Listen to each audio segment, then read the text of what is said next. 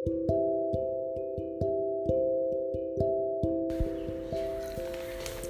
Friends Bombay से प्रभा लोढ़ा काव्या में आपका स्वागत करती है।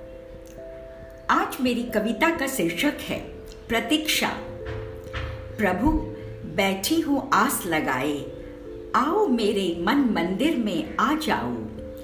रिक्त रखा है हृदय का मैंने एक कोना। झाड़ बुहार साफ़ किया है, उसको मैंने। करती हूँ भक्ति, श्रद्धा और विश्वास से।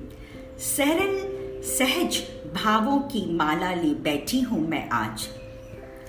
तुम्हें शीतलता देने का आग्रह किया मैंने पवन से।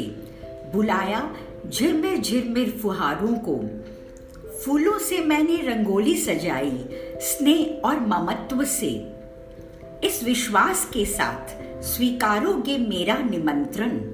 स्तुति करूँ मैं तुम्हारी सरल हृदय से। आकर राह दिखाओगे, हमेशा बसोगे मेरे हृदय में। प्रभु, देर न करना अब, आ जाओ मेरे मन मंदिर में।